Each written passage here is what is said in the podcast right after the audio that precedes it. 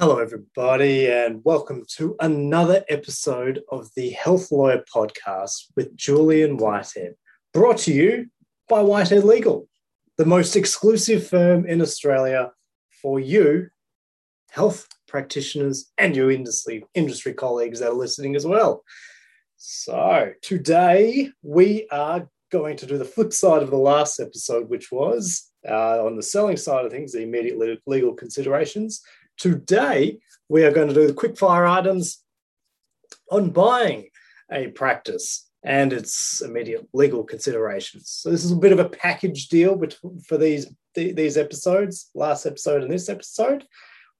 But first, bum, bum, bum, update re the ADX, which is fairly soon, next couple of days, will be there. And we have new certain a new service to uh, two new services to proudly announce on the Whitehead Legal website. I will go into them in detail in a separate podcast, but in brief, before we get into the today's episode, I will discuss this and what it is.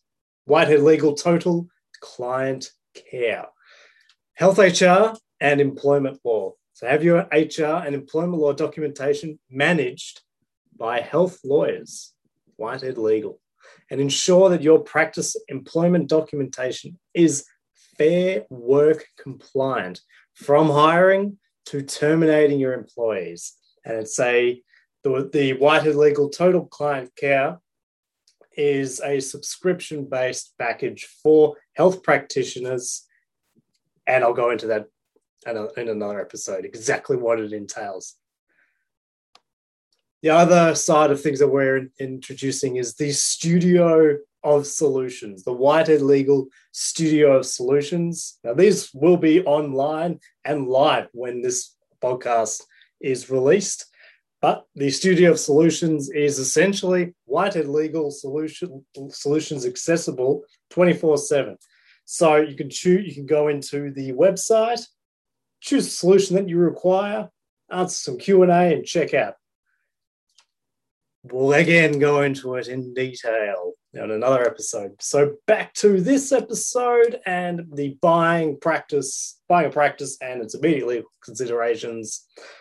So DD, start off there. Copies of the lease, sublease license, or other arrangements of the practice.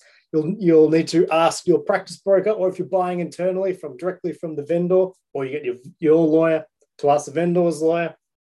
The lease documentation, business contracts and arrangements, details of all the assets, including plant and equipment and goodwill, IP records, uh, details of any litigation, mm, any patient claims to AHPRA, details of any uh, liabilities attached to the practice, whether it be they, uh, they their PPSRs that are attached to the to the plant and equipment or the goodwill, and or if they're unregistered loans. Also, details of any licenses to operate the business, radiation licenses, town planning permits, permits, building permits that have been secured in the past, and copies, of course, back to the employers of the, uh, well, not back to the employers, back to the records, employee records, maintenance records, radiation license records, service records, software licensing uh, update records. So everything essentially relating to the practices, uh, admin operations. So you need to be satisfied with that as well.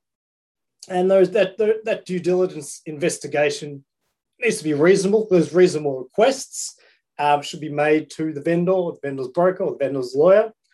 And you have a right to buying the practice. You have a right to ask reasonable questions. The, of course, Reasonable is subjective to the extent of questions. Your your your team will will be the lawyer, Whitehead Legal, for acting for you as a purchaser. Will be able to let you know what is essentially an unreasonable request for due diligence. But look, those those brief items I've mentioned just there, they just then they they do cut. Essentially catch-alls, and most brokers, uh, practice brokers, vendors, lawyers will be ready to uh, to assist in giving though that information. Uh, I had previous episode podcast yeah, about red flags. One of them when there's um, DD not given, and that is a red flag in in a sense when a standard question is not being asked properly. If if you're getting if it's an unreasonable due diligence request and it's not being answered, well, that's not necessarily a red flag. So there's good delineation there of reasonable due diligence. Um, the next item for you, of course, is employees. I mentioned mentioned employee records. Um, yeah, what are you going to do with the employ with with the employees? It's a critical element in your practice de- practice day one. Um, are you taking on all the employees? Are you taking on some of the employees?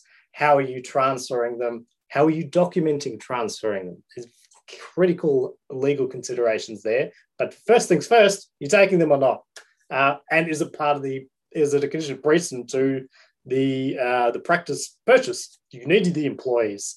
Must they come across for you to buy the practice? Next uh, DD item is the lease. Not necessarily DD item, but next immediate consideration is the lease. What is the status of the lease? Is there a lease that will give you security of tenure? Will your financier lend on the tenure offered? Is it a five by five, etc.? Are there demolition clauses in there? Are there relocation clauses in there? There, have you, it's state by state um, uh, statutory disclosure obligations must be must be uh, complied with. Have you received a disclosure statement? For instance, if you're in Victoria, have you received? Have you sighted the disclosure statement? Have you sighted the outgoings? Another important consideration is the restraint of trade or the and non-solicitation clauses uh, and whether or not the vendor is offering them from the genesis or if it's not a consideration at that point. If the goodwill that you're buying is strictly linked to the vendor and the vendor is not going to sign a practice restraint, then consider the reason why. Full stop. If they are, they, it is pretty industry standard for that for these practice reasonable and enforceable practice restraints to be entered into. If they're not, well, you've just got to ask the question why.